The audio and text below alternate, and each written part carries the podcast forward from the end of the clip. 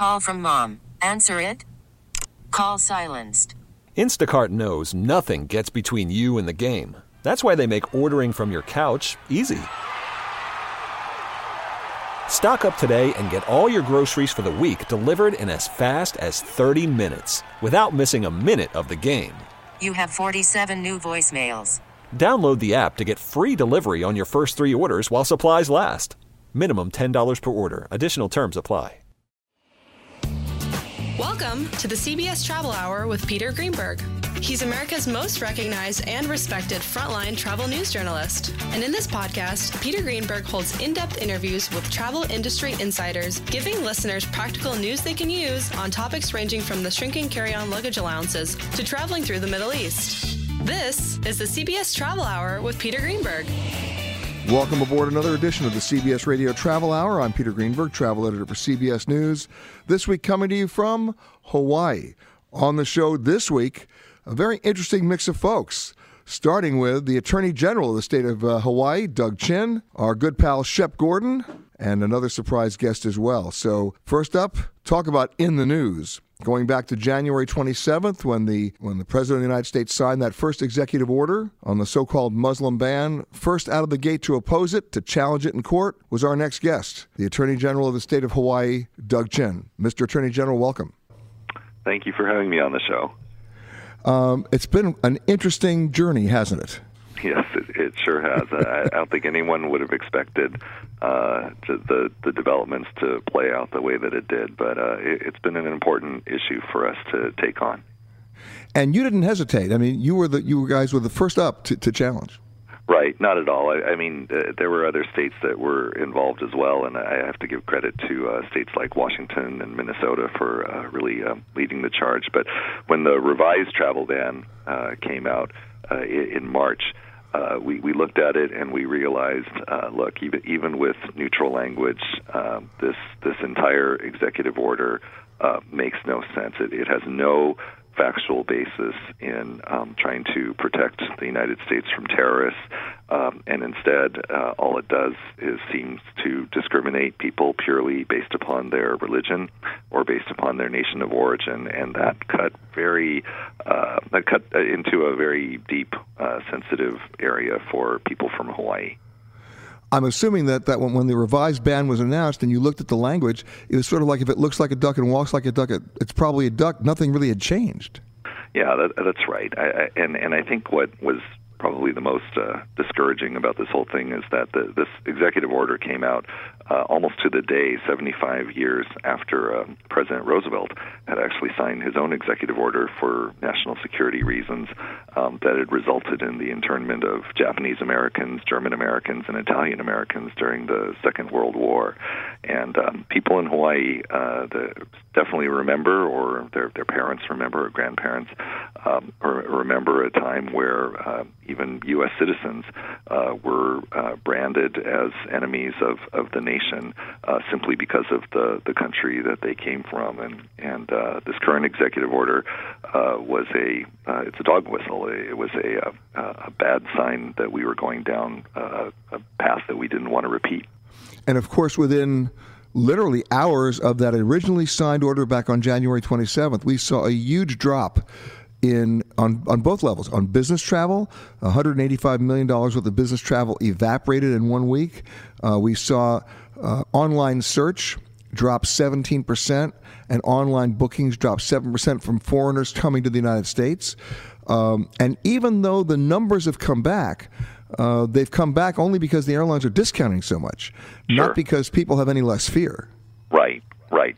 So, uh, I mean, I think you, you hit the nail on the head that I think us taking this on uh, isn't just a, a civil rights issue, and that's very important, but, but it also goes to the, the very heart of what drives Hawaii's economy uh, today in the 21st century, and that is tourism. That is, that is marketing ourselves to the rest of the world uh, as a welcoming place, a place of aloha, uh, a place that welcomes people from, from all around the world, regardless of who you are, or, or uh, we, we really want people to to visit here. And, you know, anecdotally, uh, I have to say that uh, that to this day, I, I am still uh, hearing from people who are saying, "Look, uh, you know, I, I'd love to travel to your state." Um, but I, I'm not sure, or travel to the U.S., but I, I'm not sure if I can do so because uh, the the climate uh, is just too much uh, up in the air. I, I'm going to go to Canada instead, or or to Mexico. Um, well, that anytime somebody makes that decision, they're making a decision not to come to Hawaii. And you know, people make so many decisions based on the worst four-letter word that starts with F, fear, or their own geographic ignorance. I, I, have to tell you, we're talking to the Attorney, the Attorney General for the state of Hawaii, Douglas Chin. I, you're going to laugh when I tell you this, sir, but seven percent of Americans think you need a passport to go to Hawaii. Oh, I know. well, we, we get that all the time, and, and in fact, uh, you know, one of the the trending issues that occurred uh, during this whole uh, travel ban lawsuit was when uh, was when Jeff Sessions was interviewed by a conservative uh, talk show, and and he said uh, in response to the um, injunction that was placed against the travel ban, he he just said, you know, I, I'm really surprised uh, that you know a judge, a federal judge sitting in an island in the middle of the Pacific, uh, could be able to uh, make such a, a big decision, and and you know, and and uh, that that uh, that caused a, a great uh, hashtag uh, hashtag island in the Pacific, and uh, uh, you know, with, with many uh, humorous uh, comments that were made after that. Has somebody reminded the United States Attorney General that Hawaii is a state? Yeah, well, you know, I, I think it it was you know, I don't know what to say about that, but it's, uh, I think we've done that for uh, for for many years, and and uh, but but we are a state, and and uh, and a great one too. I, I think we're really proud to be to be part of the United States. I mean, you know, when you try to analyze where this is going, let's let's try to walk through this if we can. First, the executive order was the first one was signed on January 27th. You challenged it. It went up right. to the Court of Appeals. They sustained you. Correct. Uh, then the uh, the Trump administration said, "Okay, we're going to revise it and submit it again." They did. Right. You challenged it again, uh, along with other states, um, and then it was sustained. Your your position was sustained again, and yet then it was appealed to the Supreme Court, which then agreed to hear the case. That's right. So we're, we're actually set to go in front of the Supreme Court uh, on October 10th uh, to uh, to be able to uh, argue on the merits. What the Supreme Court said is they said, well, in the meantime, until we get to uh, October 10th, uh, let's let's split the baby. Let's just make a, a decision that doesn't go to the merits, but basically just says that if you're close family members, you know, you can come into the, the United States. If you have no connection to the United States, then you cannot. Which actually was pretty cut and dry. But but instead, what happened um, is that in the last six weeks, we've kind of gone down this other side path of litigation where the uh, the U.S. government was saying that um, was that grandparents didn't count as close family. Well, that started another uproar, and, and uh, you know, I think amongst many people in the United States, but I think particularly in Hawaii, because you know, in Hawaii, we, you know, I think probably what you're learning from you know, from your your feature is just how much ohana and and just uh, you know the fact that you know family members uh, can come from uh, all sorts of different uh, all sorts of different relatives, uh, and so uh, you know we're we we are still litigating that um, as, as well. It, it gets issue. down to it gets down to uh, definition and equivalence. I mean, what makes grandmother any less or more important than uncle? Or, right. or, or brother. Um, right. And I mean, that's a separate, ca- to me, and I'm, by the way, I'm not an attorney, I don't play one on TV, but to me, that's almost a separate litigation. Right. And, and, and really, you know, our, our point was that the Supreme Court was just saying, okay, we're, we're going to say if people have no connection to the United States, travel ban is going to apply to them for now. We're, we're going to, we're going to let that let that happen. Um, and, and the fact that the the DOJ has been you know quibbling over all of these things, it, it just it's the environment that we're in. It's this you know take no prisoners. We're going to argue everything and, and take it all to the Supreme Court, and that's just that's unfortunate. And and ultimately, it goes back to you know something that's important to Hawaii's economy, which is which is we want to be an environment um, that it encourages travel and, and gets people to not think about Washington D.C. or politics or anything like that, uh, but it's just a great place to to be and and uh, and, and some a place that we're I'm blessed to be able to call my home. Thank you very much, sir. And coming up, our good friend Shep Gordon, the author of They Call Me Mensch, a backstage tour of Hollywood music. Well, you'll hear about it. In fact, Mike Myers did an amazing documentary about our next guest right after this.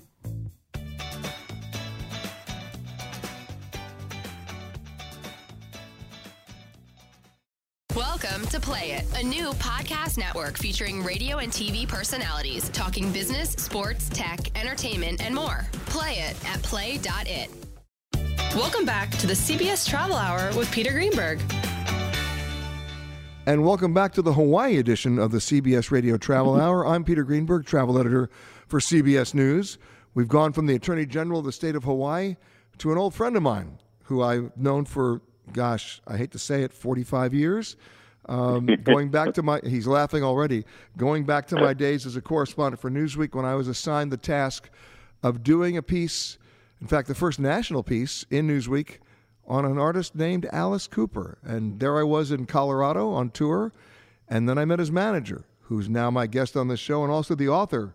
Actually, it's it's it's it's a great book called uh, they uh, they call me Mr. Mensch, a backstage pass to the amazing world of film, food, and rock and roll. Uh, his name's Shep Gordon. Hey, Shep.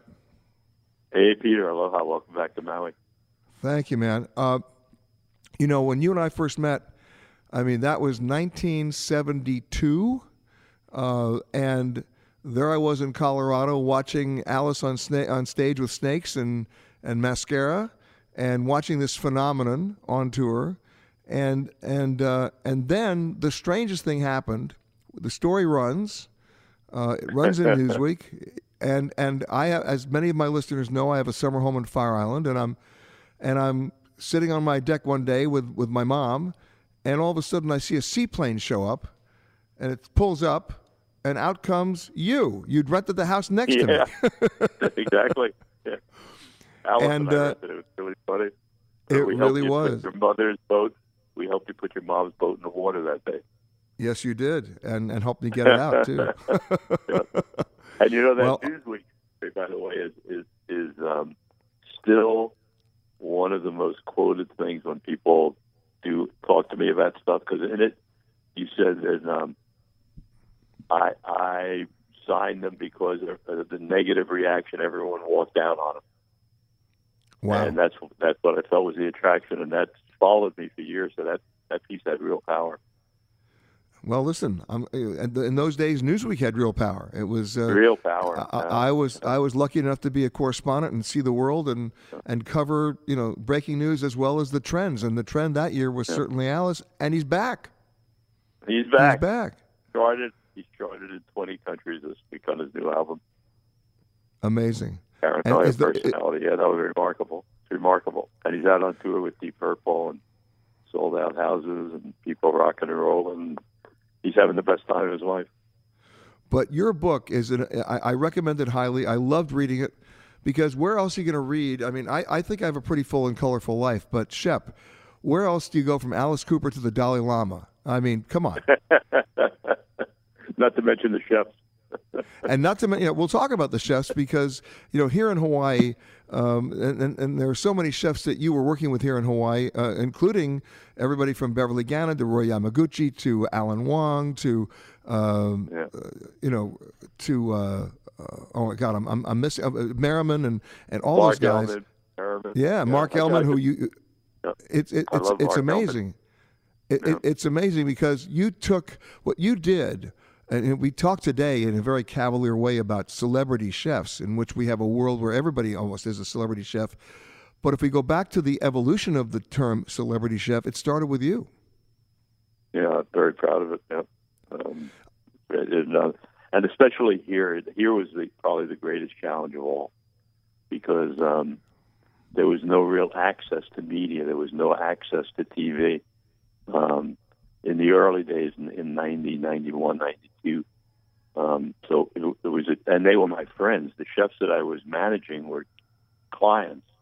The local chefs are my friends. So it was a really challenge to get them into the celebrity highway, living in Hawaii.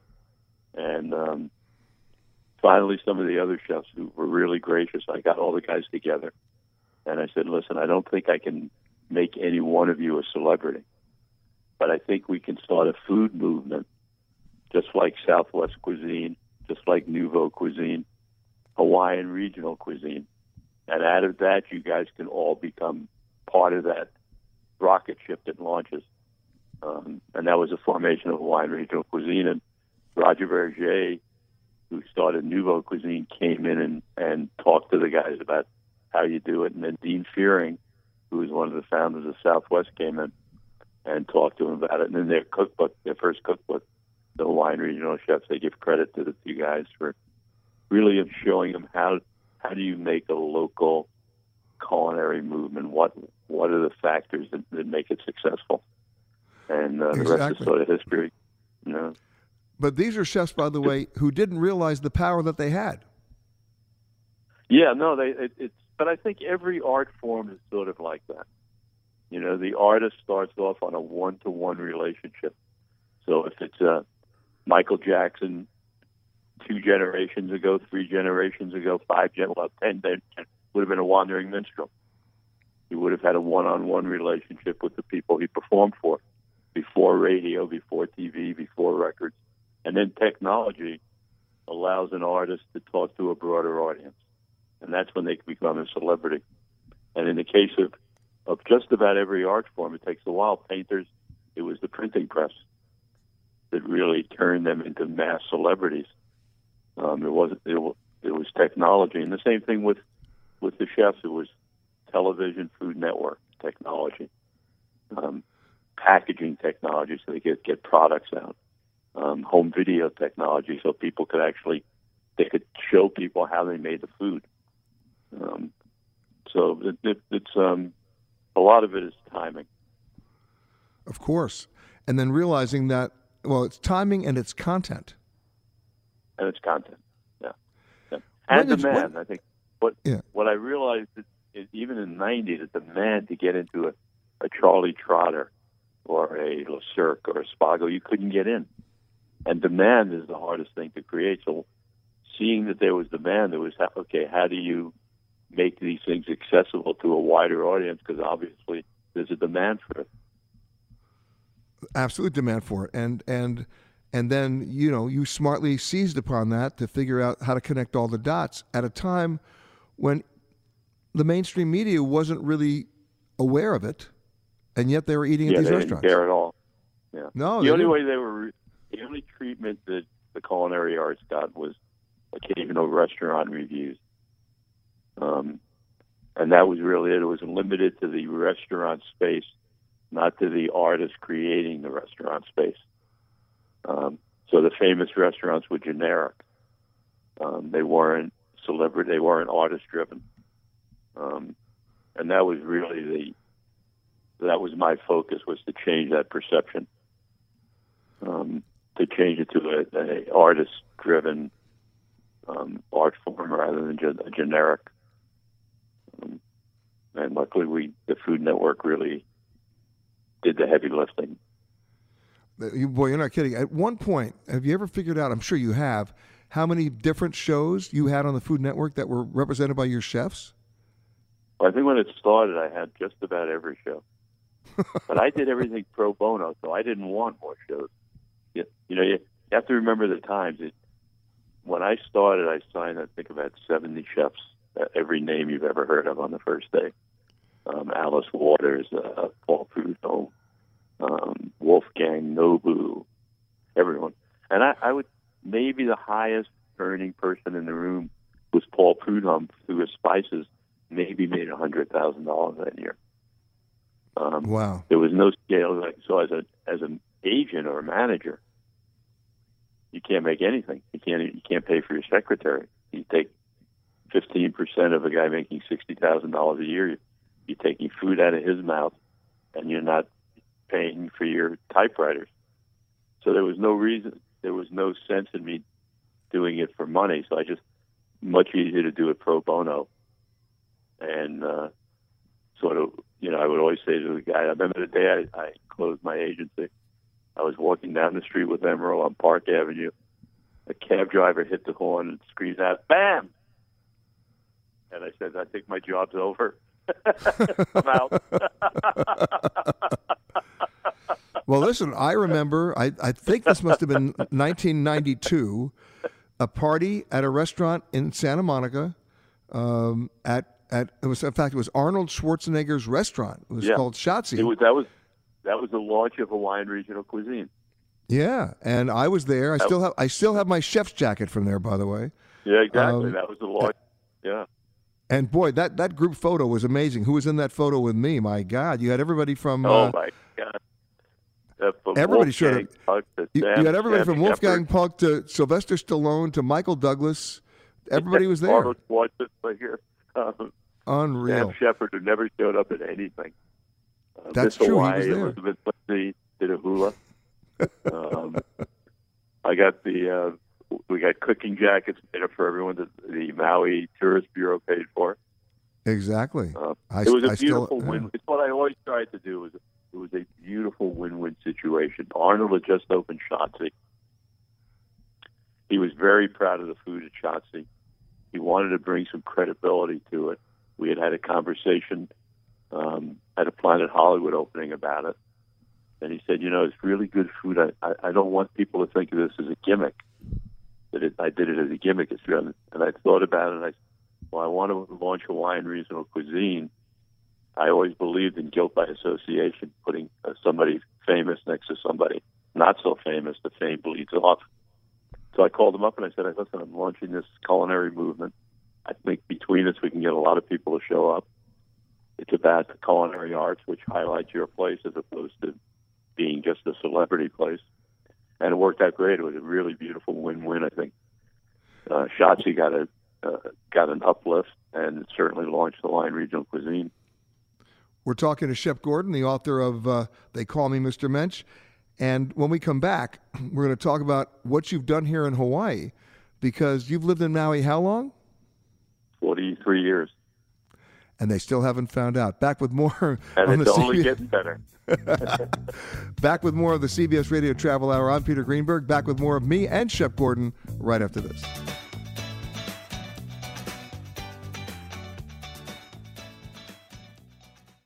Welcome to Play It, a new podcast network featuring radio and TV personalities talking business, sports, tech, entertainment, and more. Play it at play.it.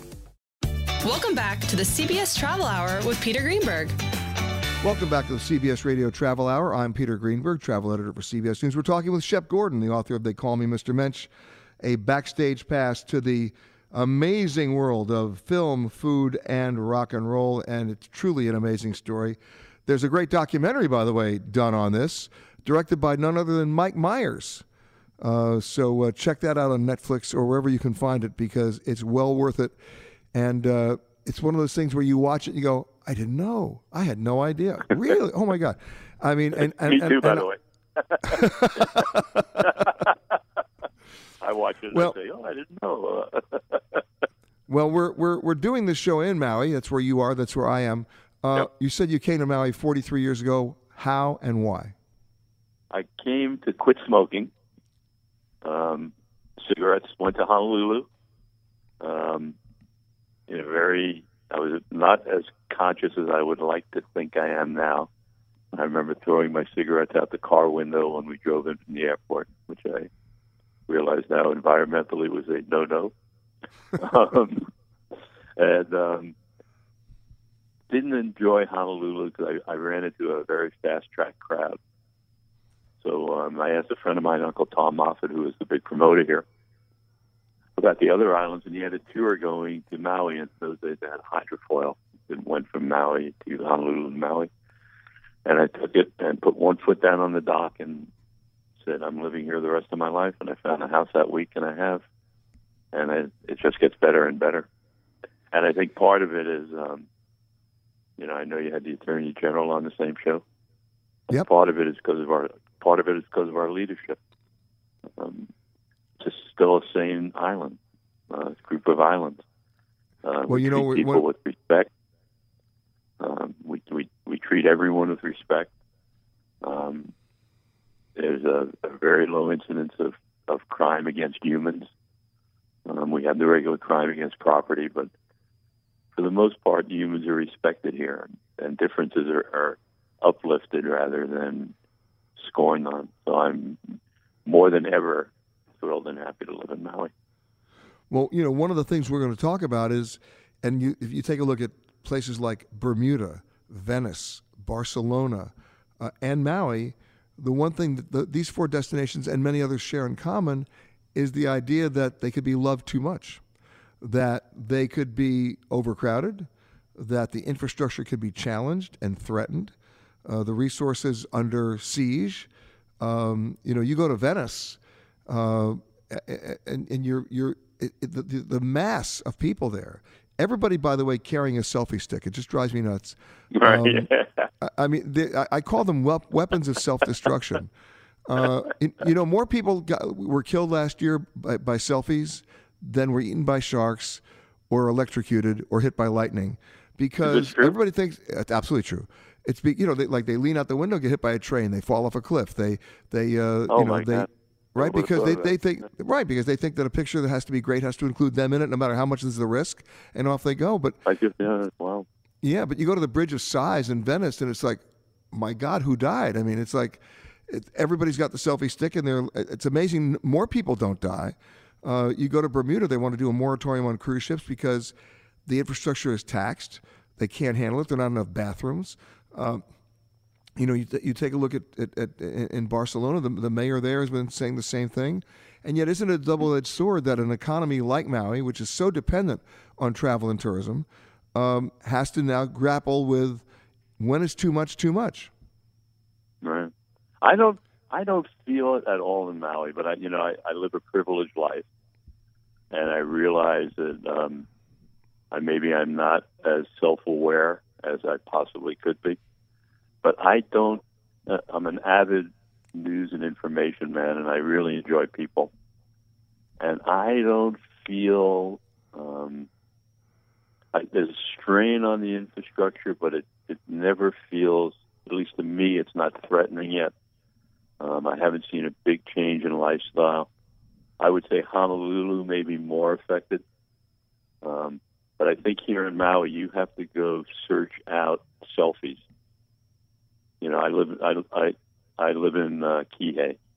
I do a three mile walk every day in a very tourist area, Wailea. I don't think I've seen ten selfies in the last year. I mean, ten of those ghost sticks in the last year, maybe ten or twenty. Uh, we've had one or two drones that I find really invasive have showed up in the last year or two, but still sort of look you in the eye and say hello when you walk past them on the beach. Um, it's pretty special here, Maui. I- You know, I, I, I'm, there may be an underside that I'm missing, um, but it seems as if whether whether through planning or just the way it is, it still seems sane. There's no traffic jams. Um, I've been in in town, Kahului, when the boats come in, and it never seems to overwhelm anything. Um, so I, I, think we, I, I just have come from the Bahamas on the Disney cruise with my kids. Um, so I saw it there, and I've seen it in just about everywhere else. But somehow I feel maybe it's because I, I have protection, but I just don't feel it when I'm here. It feel, Now- still feels to me. you Oh, know, I'm sorry, I was about to like- say- I'm- I'm stepping on you. Go ahead, Shep. I'm sorry. No, no. I, I was just going to say it still feels like a tropical paradise to me. Well, it is. Uh, but, but let me Yeah. digress for a second because you mentioned going on a Disney cruise. Uh, you know, the thing that drives me nuts about a Disney cruise is the ship's horn. Um, I'm sure. I, you know exactly what I'm about to say. I'll do my impression of the ship's horn. Most cruise ships or most most ocean liners, when you hit the horn, they go. "Wah." On Disney, it's bum bum bum bum bum. Oh, oh. And and am I right? Come on, am I right? I know. Absolutely. Uh, so I was terrified when I first went on a Disney cruise that I would be trapped on a ship for the next seven days singing "It's a Small World After All." and I, I, I, to- had, to- I had a great. yes, to my great surprise, they did a great job, and I, I I didn't feel I had to take hostages. It was it was okay. Yeah, no, no, I, it was so far beyond my expectations, especially in the food and uh, and wine areas. Um, Well, listen, you three- know, listen, Shep, you know they that had three sticks. Bob Cabral's three sticks was on the boat. Yeah, but re- but didn't- remember, they they they were never known for their food at Disney. It was basically you know a big stuffed turkey leg and uh, bad Oh, mac no, and cheese. no. Yeah. I know, Yeah. but but on the ships they've got it together. They have, a, in fact, they have a very good Italian restaurant on the ship. Oh yeah, I thought it was. I had some great. I didn't have anything but great meals, and, and Well- I think one of the, one of the things that they did, which I at some point hope that I could institutionalize to some extent in in the restaurants I'm, I'm involved in, is um, especially with children. We had the same waiter and same busboy every restaurant we went to. They followed and they rec- and they restaurant to restaurant. recognized and they recognized you. So my kids, by the when we left on the fourth day, the five-year-old was crying that she wasn't going to see the waitress anymore. And I, I opened the restaurant with. Well, wait a minute, Shep, uh, Shep, Shep. If I know you, you were crying because you weren't going to see the waitress anymore. Yeah, yeah. um, but I opened a restaurant here recently, Humble Market Kitchin at the Wailea Beach Resort with Roy Yamaguchi. And when I came back from the cruise, I said to him, you know, if we could get that relationship with our customers, I don't know how we do it because it's a very different process. But if there's a way in our system to always get them the same people to serve them, to know exactly like every after the first night we'd show up and the drinks that the five year old and four year old drank were on the table. So if someone's a if someone's come in ten times and had the same sapphire martini, and we know they're coming in at eight, if we could have their martini on the table, the little things they did on the boat that um, really really impressed me. Exactly. So, yeah. So I think that's again, That- it, it's part of the whole enhancement of of all the culinary and service arts. Um, they're just getting better and better and better and more aware and more focused on who the Well, listen- customer is.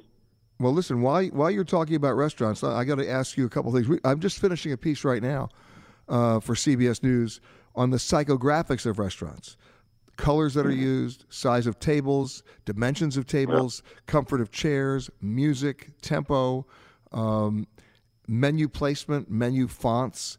All the things that we don't think about that go into the choices that we make, Oh, yeah. and how and Yeah. how fast we make those choices when we go when we go out to eat. You know, and, and you know I would- never I see. would say- Mm. I'm sorry. No, go ahead.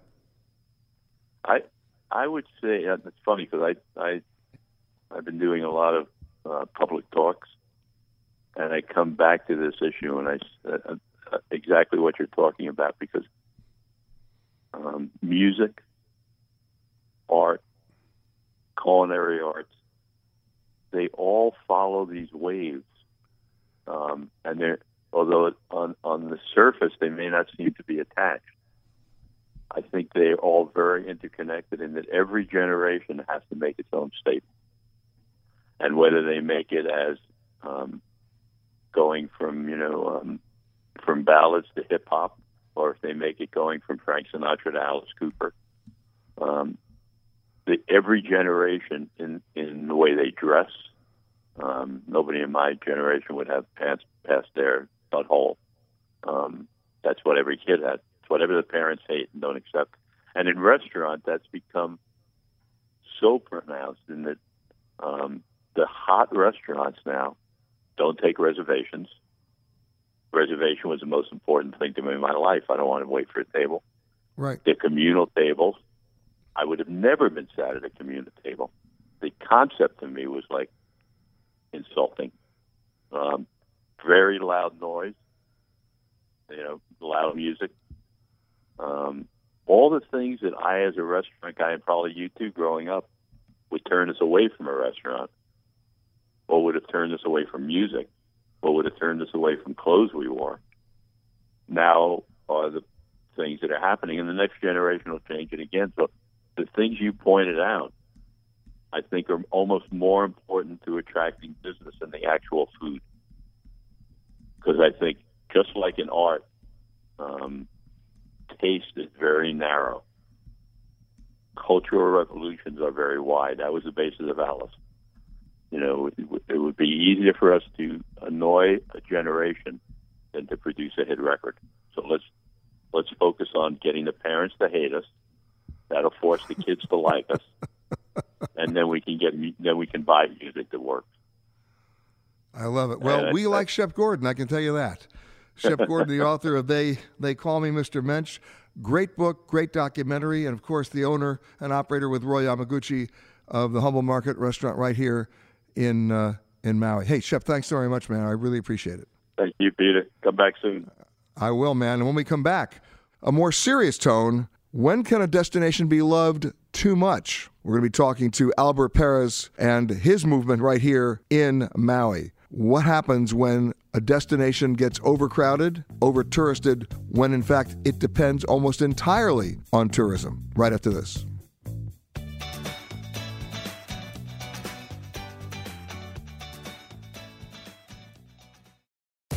To Play It, a new podcast network featuring radio and TV personalities talking business, sports, tech, entertainment, and more. Play it at play.it. Welcome back to the CBS Travel Hour with Peter Greenberg. And welcome back to the CBS Radio Travel Hour. I'm Peter Greenberg, travel editor for CBS News, coming to you from Hawaii. Our next guest has a lot to say about Hawaii, its current and future state. He is the director of Maui Tomorrow, a, a group dedicated to trying to preserve not only the culture, but the direction of an island that last year saw 2.6 million visitors. And those numbers keep growing. Please welcome Albert Perez. Good morning and aloha.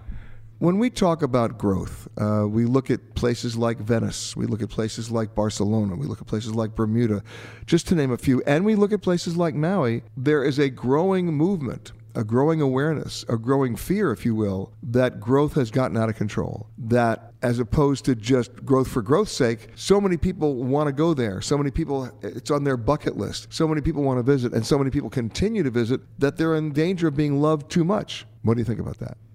Well, I think we have a choice. We can either control growth or we can let growth control us. But we first of all have to define growth, right? I mean, growth is not just building a building. It's also are you providing enough of housing for the people who work there? Are you are you providing enough access on the roads? Are you providing enough medical care? Are you providing enough education? I mean, you, you can't just build. It's it's not like the movie Field of Dreams, right? You can't just build it and they will come. That's the problem. If they come, you better be able to support it in a in a uh, in a in an intelligent way. That's right. And I, I, think West Maui, in particular, where we are today, is a really good example. Uh, we knew back in 1990 that our our wastewater system was over capacity. We had a injection well system that was leaking out onto the reef, causing algae blooms and destroying the reef. So since then, and you could actually measure it. Yeah, over 50% of the reef cover has been lost since then. So, but that but, was that's 27 years ago. Right, but instead of instead of addressing the problem, uh, the county denied it, and they're still denying. Uh, there was an actual clean water violation that was um, issued, and so they're fighting that in court. They've spent over three million dollars to fight it instead of using that money to fix the problem. And is the problem fixable? Yes, it is. It's. I mean, the technology's there, right? You, you have to invent the wheel. It's there. Right. Right. But let's get down to the sheer numbers. Have we reached the point of diminishing returns where there are too many people coming? I believe so. I believe we have. And I think even some of the uh, hotel operators are starting to realize that. How do they how do they know that? Uh, there's just too many hotel rooms or their resources are being taxed in terms of finding enough people to even work for them. I think they're starting to hear from the visitors. So people are getting stuck in traffic. So when you come over from somewhere that has traffic and you come to Maui, you don't really want to be spending time in traffic, taking an hour to get to your hotel room. Exactly. But it's more than just traffic, it's, it's infrastructure, right? If, if somebody, I mean, I know hotel maids here in Maui who are holding down two and sometimes three jobs. That's right. Because they can't afford to live here anymore. They've been priced out. That's right. And, you know, the affordable housing Keep going. problem is a little bit tricky. Um, so I think what we need to do is to reserve our infrastructure capacity to build affordable housing out here on the west side of Maui so that people don't have to drive here. That's what's contributing to the traffic. Right, but I, I'm, I'm not. Uh, let me, I'll try to be clear on this. You're not lobbying for light rail systems. Nobody wants to put a train in, right? Hopefully not. Not Hopefully, yet. Not yet. you just want better use of uh, four wheel. I mean, f- automobiles.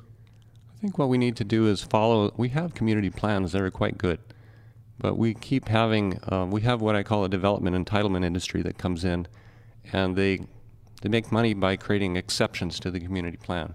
So you buy agricultural land at a cheap price, you get it zoned for something else, commercial or hotel or whatever, then you instantly can make a lot of money.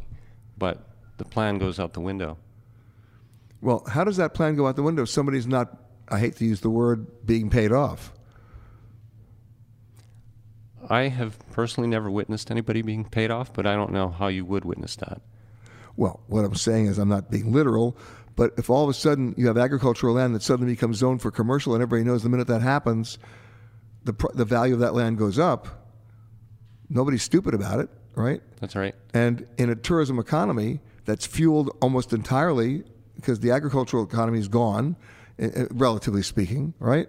I mean, you've got some places that are growing things, but they don't really have an impact the way tourism does in terms of the sheer dollars that are coming into the system. At what point, what's driving this other than greed? Well, that might be the answer. Um, That was a rhetorical question, by the way, Albert. that's not driving. just not thought I'd, driving I just thought I'd share that. Yeah, But I'm I'm oriented towards solutions. me Peter. too. Me too. Yeah. So give me one. So one of the things that we did a study last year when the sugarcane, we figured um, that they were probably going to go out of business soon, and they did. And they did. right. So what's going to happen with the 36,000 acres of Where that- land where that mill- in the middle Yeah. of Maui?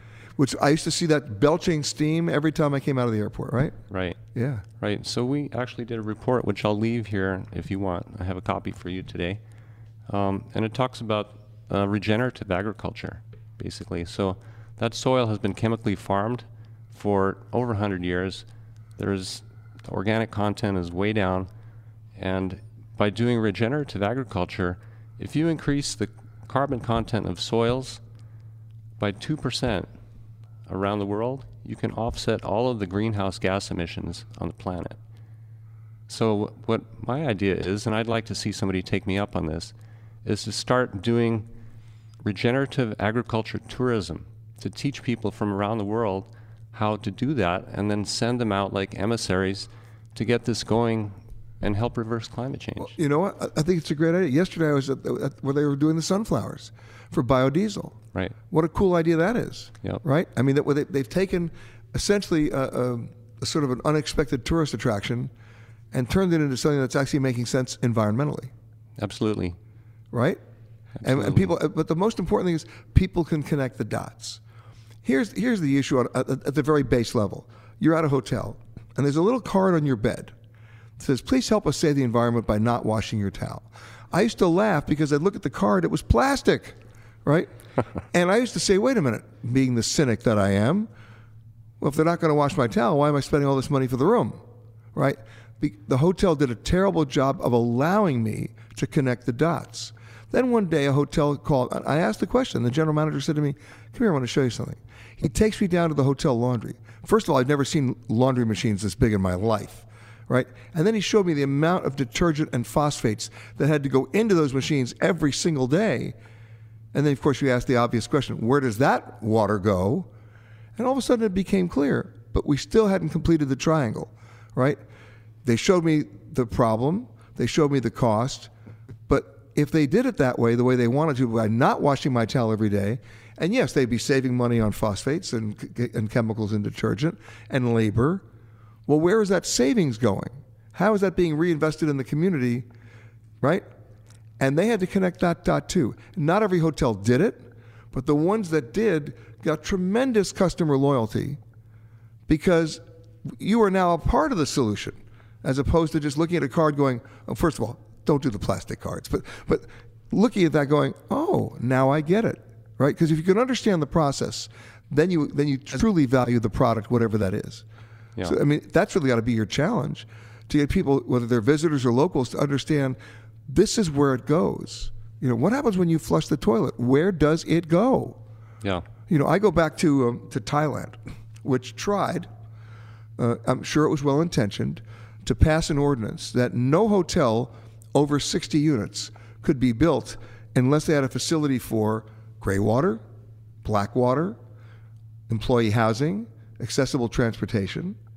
And then you'd see the this is down in uh, Pattaya. You'd see these 300 room resorts being built that were openly violating the law. Why were they able to do that? Because they sold off units parcels of those hotels in 59 unit parcels. So nobody was exceeding the 60, and they all thought they were doing great. Ask them now how many days a year they close the beach because of the, all the raw sewage going into the ocean. What were they thinking? So you've got to be able to let people know there's a cause and effect. Yeah. Don't just make a rule. Give them a reason to want to follow it.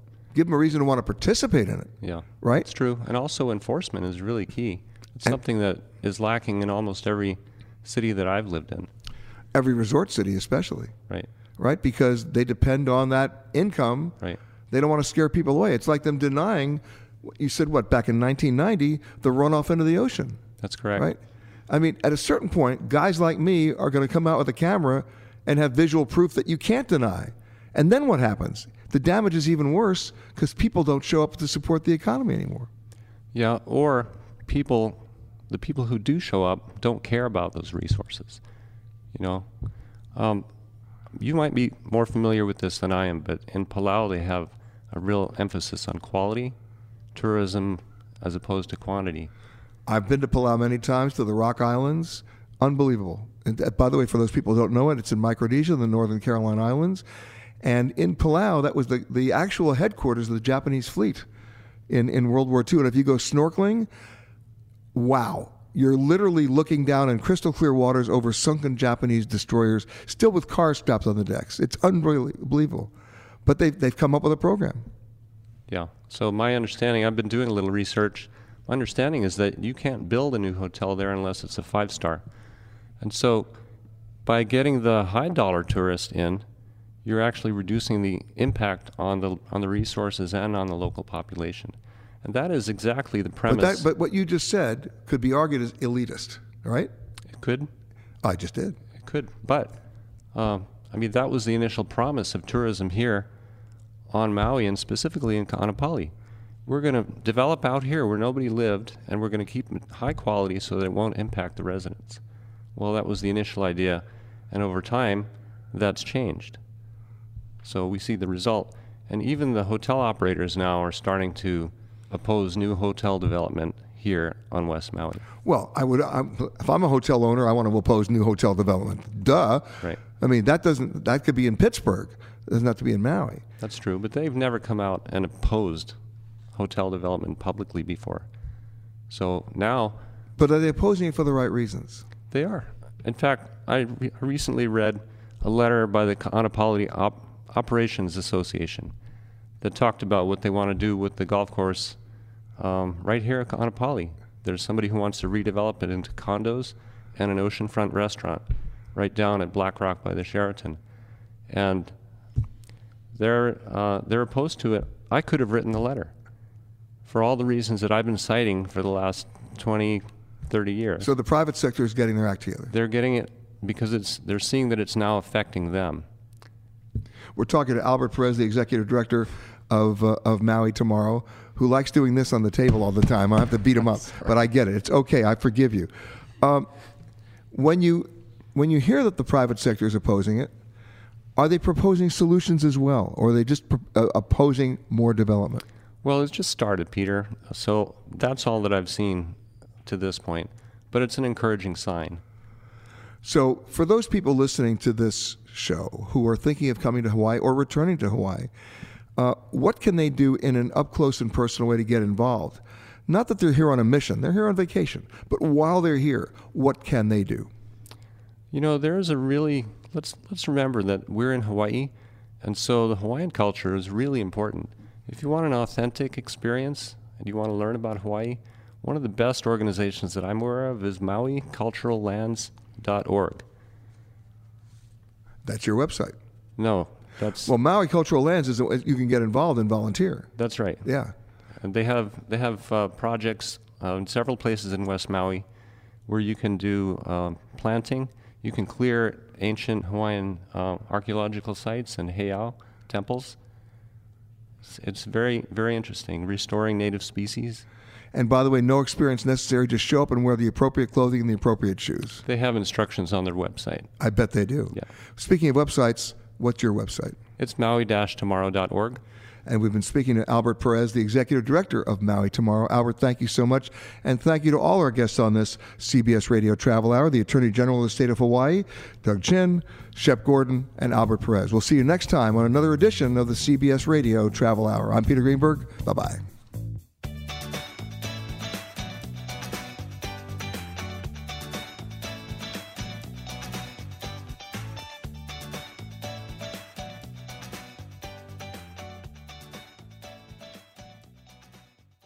This episode is brought to you by Progressive Insurance. Whether you love true crime or comedy, celebrity interviews or news, you call the shots on what's in your podcast queue. And guess what?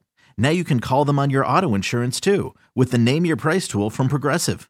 It works just the way it sounds. You tell Progressive how much you want to pay for car insurance, and they'll show you coverage options that fit your budget.